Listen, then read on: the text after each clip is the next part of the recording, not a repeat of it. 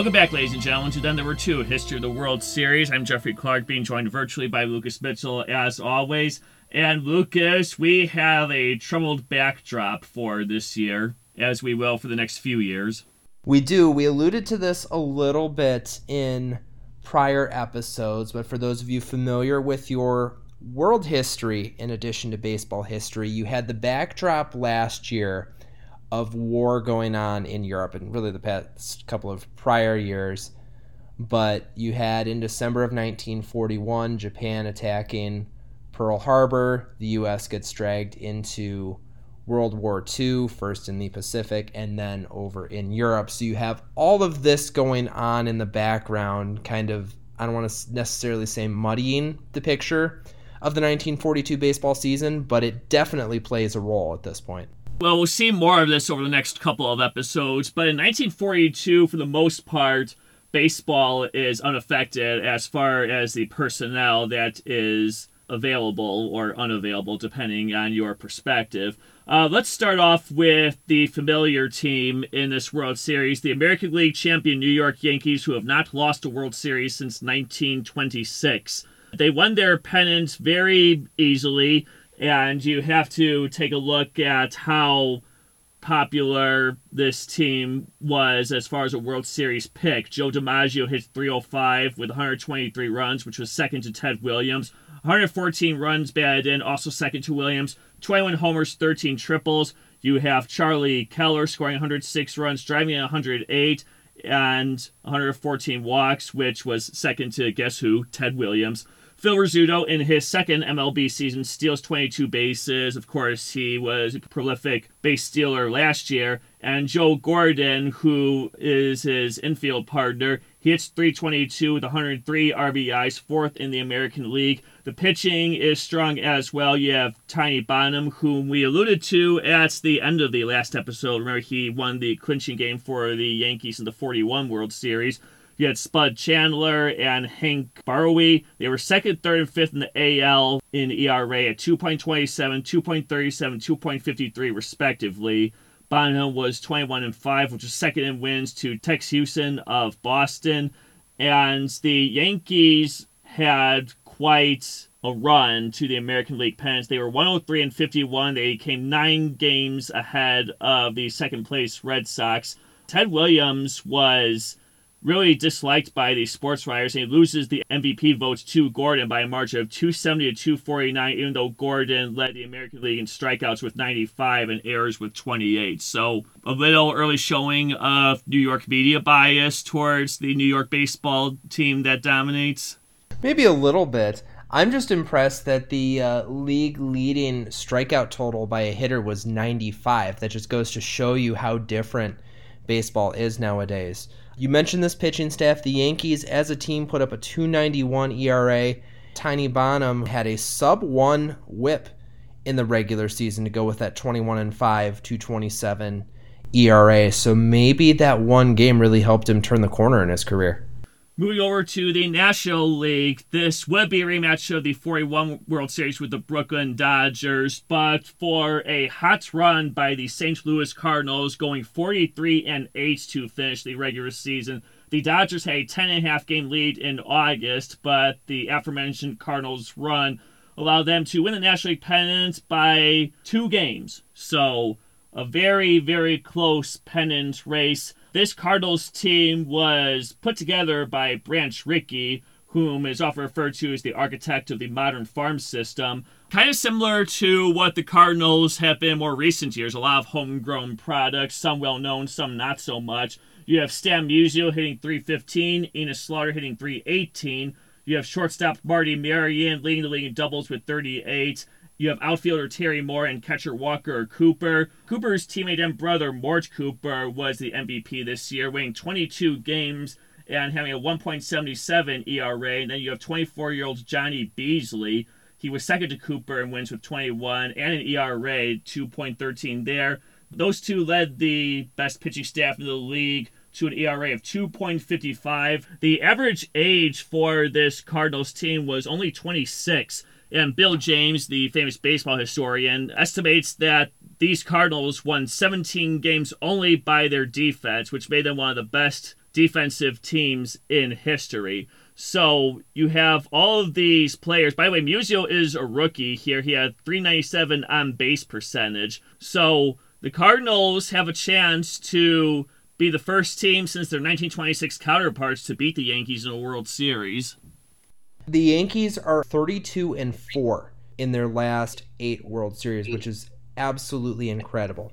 Um, you mentioned uh, this Stan Musial's rookie year. He had a cup of coffee with the Cardinals in 1941, played in 12 games, and did a decent job in limited action. Comes up here in 1942, and you mentioned a lot of the numbers. Finished 12th in MVP voting in 1942, and just kind of fun to go through and look at the um, historical numbers and just going through. And I noticed that he ended up pitching one game in 1952. We can go back to that a little bit later, um, but just a pretty good rookie year for one. Stan Musial. This whole Cardinal team, though, you mentioned kind of Branch Rickey and the modern farm system. And looking at this roster, other than uh, Harry Gumbert, who played in 38 games for the Cardinals this season.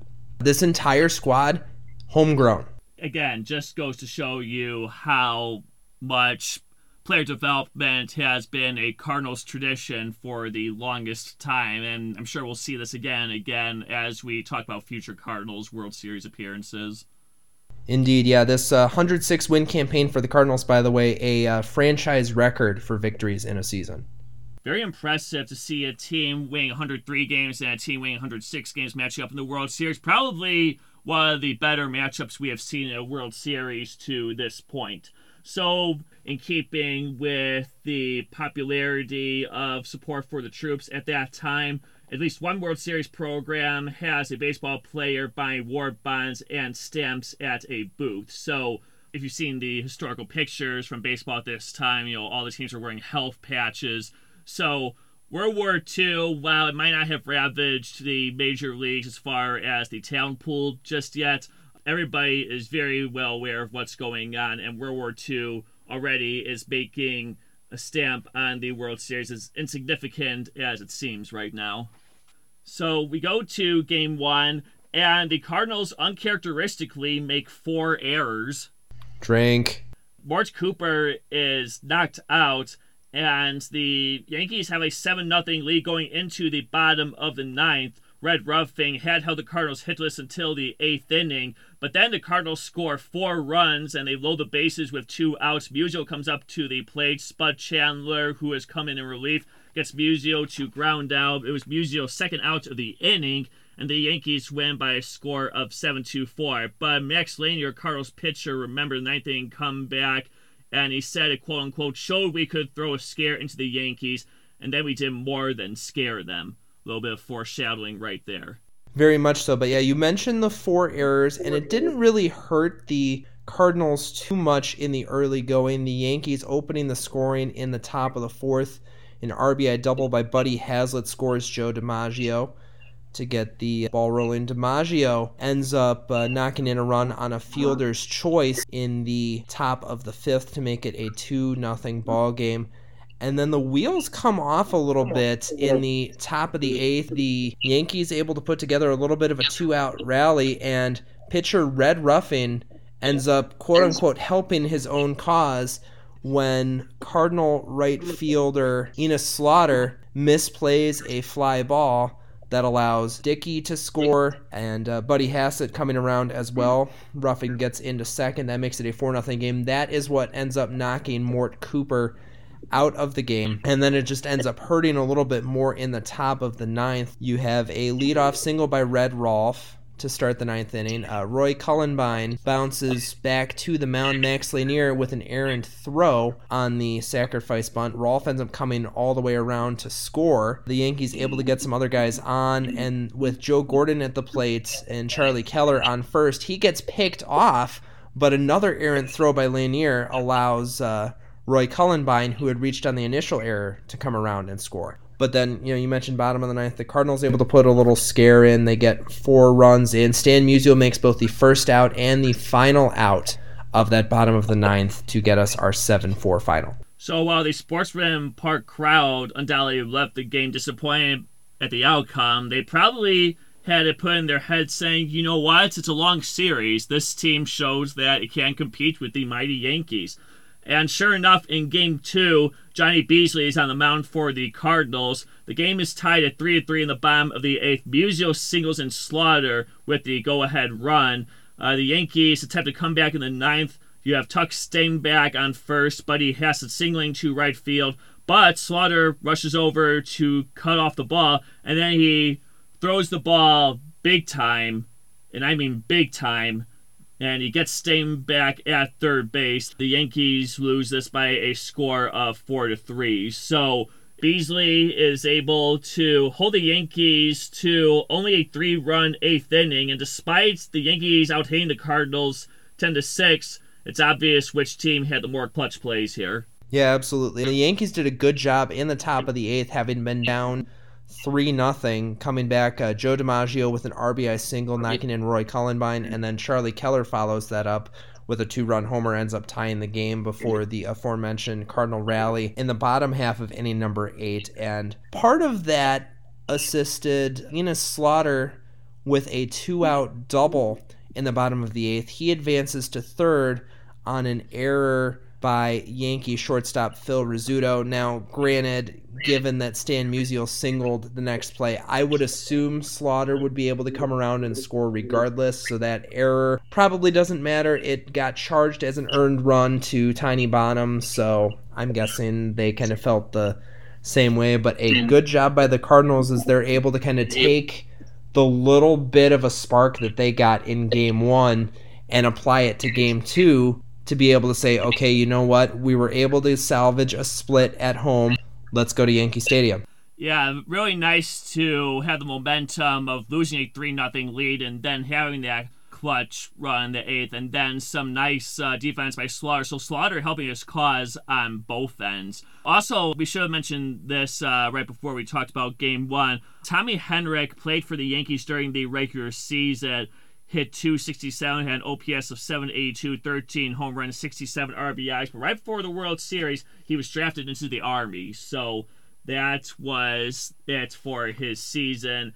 And he was going to have to watch his team from afar to see how they would do in the World Series. So keep in mind, the Yankees are missing one of their key hitters, even though they still have plenty. But Will Henrich's absence really affects the series as it heads to Yankee Stadium. Well, let's have to see as we go into game three at Yankee Stadium. The Cardinals turn to Ernie White as the pitcher, and he spins an absolute gem in game three. Yes, he does. And their defense uh, is back to form. Musial, Slaughter, Moore all have impressive plays in the outfield. Ernie White, he was played most of the season by a sore arm, but he pitches a two to nothing shutout. And not only that, the Yankees show how they might not be so tough from a mental or emotional standpoint at this point. They lose their cool completely.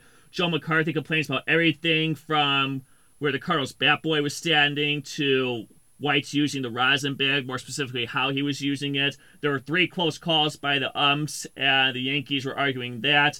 And then Joe DiMaggio tried to throw out Moore going from first to third on a single. Moore was called safe, and then Frank Crosetti was playing third. He spiked the ball on the ground in disgust, and then he grabs umpire Bill Summers and shoves him, and Summers shoves right back. So, can you imagine the Yankee faithful 69,123 in awe at Yankee Stadium having to witness their team completely losing it like this? Oh, I'm sure they were pretty unhappy with uh, the umpiring in this game too, based off of how the Yankees players were reacting, and I'm sure it kind of turned into a little bit of them both kind of feeding off of each other. I'm just impressed that you have an umpire getting shoved and then shoving back. It just makes me think. I mean, everybody knows that shoving umpires is a major no-no, and if a player did that today, they would get a lengthy suspension. But can you imagine an umpire retaliating as soon as they got shoved or swung at or whatever. I mean, then you have like a whole thing going on with the umpires union probably and you know they're put in a tough spot because you know as we know all too often from watching baseball these days very rarely are umpires held accountable But I would say that if you were the commissioner, you saw an umpire do that, you wouldn't have any other choice but to impose discipline on the umpire as well. Because, I mean, umpires are supposed to keep their cool. And if you show that you're no better than the player doing what should be a major no no, you really have to uh, lay down the law there. You'd have to trust the commissioner's office to be able to impose the discipline on the players that you would expect for a situation like that. And would you really want to open Pandora's box by not punishing an umpire for doing something like that? I mean, I'm sure there's at least a couple of guys you can think of off the top of your head right now that if they were in this hypothetical situation that this happened and they weren't punished, oh man, the backlash. We'll move on to game four. We've talked enough about this. Uh, Mort Cooper was knocked out of the game for the second time in that series, and the Cardinals still won this game by a score of nine to six. Lanier, whom we mentioned earlier, was the winning pitcher for this one. So now a whole lot to talk about here. Although the teams combined for 15 runs, as we could tell from that score, 22 hits, and the Yankees score five of their six runs in the sixth. The Cardinals earlier scored six of their nine runs in the fourth. Yeah, no, a couple of crooked numbers in this one. That uh, top of the fourth with the Yankees leading one nothing after three. It's just the Cardinals putting together a big rally. They end up loading the bases with nobody out. Whitey Kurowski with a two-run single to give them the lead. A two-run single to follow by Mort Cooper, helping his own cause there. Additional run scoring hits by Terry Moore, and then Stan Musial, who started the inning with a bunt single back to the mound doubles home the sixth and final run of the frame. And then you mentioned that uh, five run rally back by the Yankees that comes in the bottom of the sixth. Uh, you get the first couple guys on Roy Cullenbine with an RBI single to make it six to two. Charlie Keller a three run home run off of Mort Cooper makes it a one run game. That knocks Cooper out of the game. Harry Gumbert comes into pitch. You have Joe Gordon reaching on an error by Cardinal third baseman Whitey Kurowski and then Jerry Priddy doubling home the run that ties the game. But then the Cardinals come right back again, as they are wont to do, and retake the lead. You get uh, Walker Cooper with an RBI single to score Enos Slaughter. Marty Marion with a sacrifice fly later in the inning makes it eight to six. Cardinals tack on some insurance in the top of the ninth, and the Yankees unable to really do anything about it. So we go to game five with their backs up against the wall. The Yankees turn to a reliable veteran in Red Ruffing. The Cardinals decide to send Beazley out for the second time in the series. And the two pitchers are very good in this one. The game is tied at 2 to 2 going into the top of the ninth. Oh, by the way, the Cardinals end up committing four errors for the second time in this series, in this game. But I was told that their defense was really, really good. Well, it's not going to matter because what happens is Whitey Kurowski, whom you just mentioned, only nine home runs at this point in his major league career. He was a rookie this year. He takes Ruffing deep for a two run homer, which lands just inside the foul pole. And the Yankees look like they might come back in the ninth, but Walker Cooper picks off Joe Gordon at second base. The Cardinals win the game 4 to 2 they have their World Series championship over the Yankees yet again.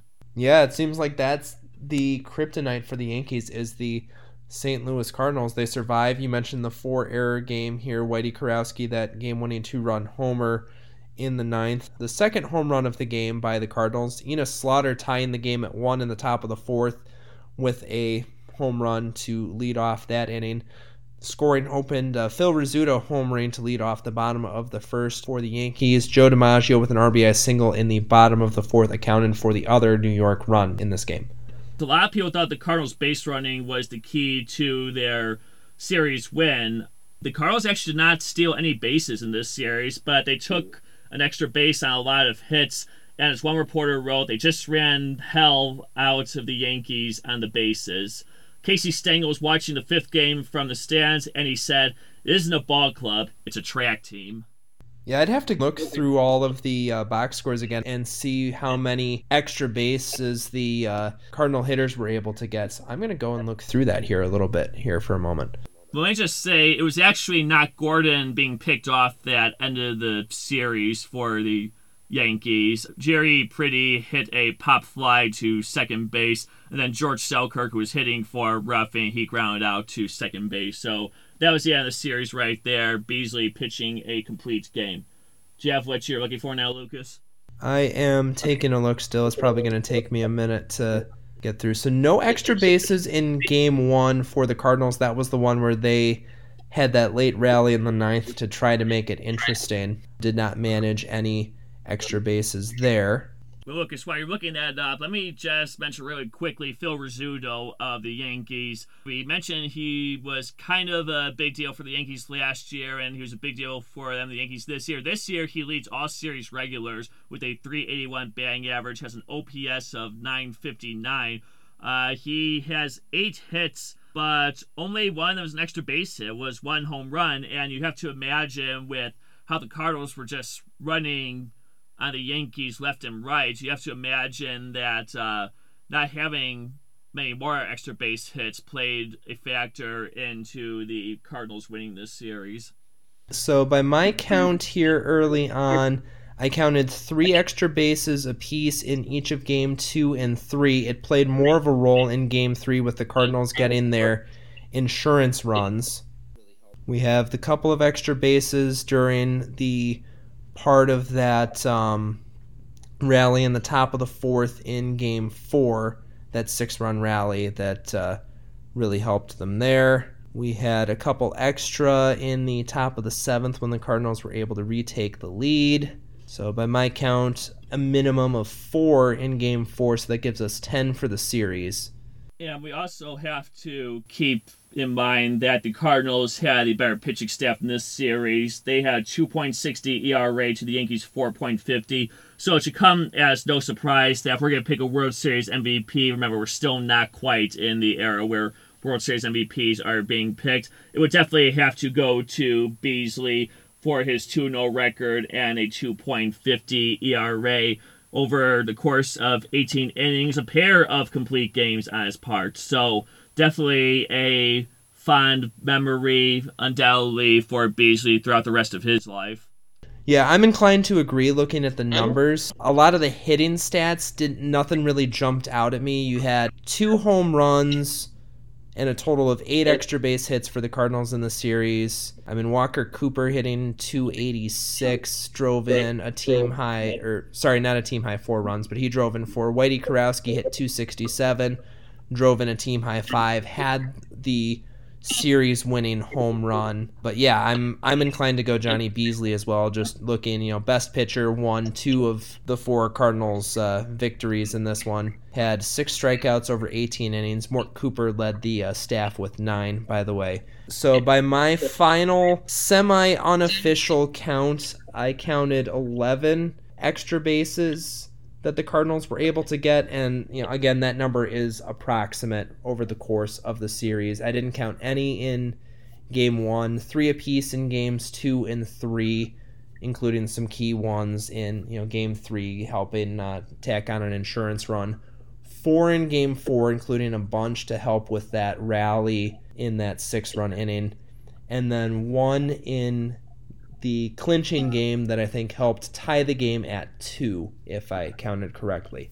So, you know, I definitely think that base running, while the Cardinals went 0 for 1 in stolen base attempts for the series, Stan Musial was caught stealing on the lone attempt by the Cardinals in this five game set. Their ability to go and get the extra bases off of base hits definitely played a role. Let me just talk a little bit about Johnny Beazley. He literally was a one year wonder. Uh, this was his first full season in the major leagues, and then he is in the military for the next three years. So, game five of the 42 World Series is his final game until 1946, and the time away from baseball must have really taken a toll because he drops from a 2.13 ERA and 21.6 record in 1942 all the way down to a 7 5 record and a 4.46 ERA in 1946. And then he spends the next three seasons with the Braves, but he only pitches in 13 games, only starts four of them. His last game comes in 1949. He dies in 1990. But I'm sure that he would have still preferred the fact that he served his country during the biggest conflict in its history, or at least in modern history, as opposed to being remembered for having one really, really good season in Major League Baseball. Yeah, I'm sure given the circumstances, like that would be his preference. And we will hear a tiny bit more about Johnny Beazley in a few episodes from now when he makes an appearance in another World Series. Yes, and we won't see the Cardinals with Branch Rickey again because barely a month after this World Series ends, he leaves the Cardinals to become the president of the Dodgers. So the Cardinals would keep on waiting for a few more years, but pretty soon Rickey would assemble a new dynasty in Brooklyn. And I know that Cardinals fans were probably unhappy to see him leave, but considering the Cardinals' history both soon after this and the future, you're probably not feeling sorry for them, Lucas. Uh, no, I am definitely not feeling sorry for them at all. There is a part of me that wonders if a segment of the fan base would have called Branch Rickey a traitor as opposed to a traitor, but we'll leave that debate for the um, replies on Best Fan St. Louis. So I think we're done for 1942. These teams will meet again in 1943, but the war is still going on. That means a few more notable names are going to be missing from this. We mentioned Tommy Henrich not being present in 1942, but we'll have to see who is missing from 1943 between these teams, won't we? Yep, and to see who is missing, you will have to tune in next week to find out. So for Lucas Spitzel, I'm Jeffrey Clark. Thank you for listening to our 1942 episode of Then There Were Two History of the World Series. Be sure to like us on Facebook, follow us on Twitter, subscribe to us as well. We will see you next time.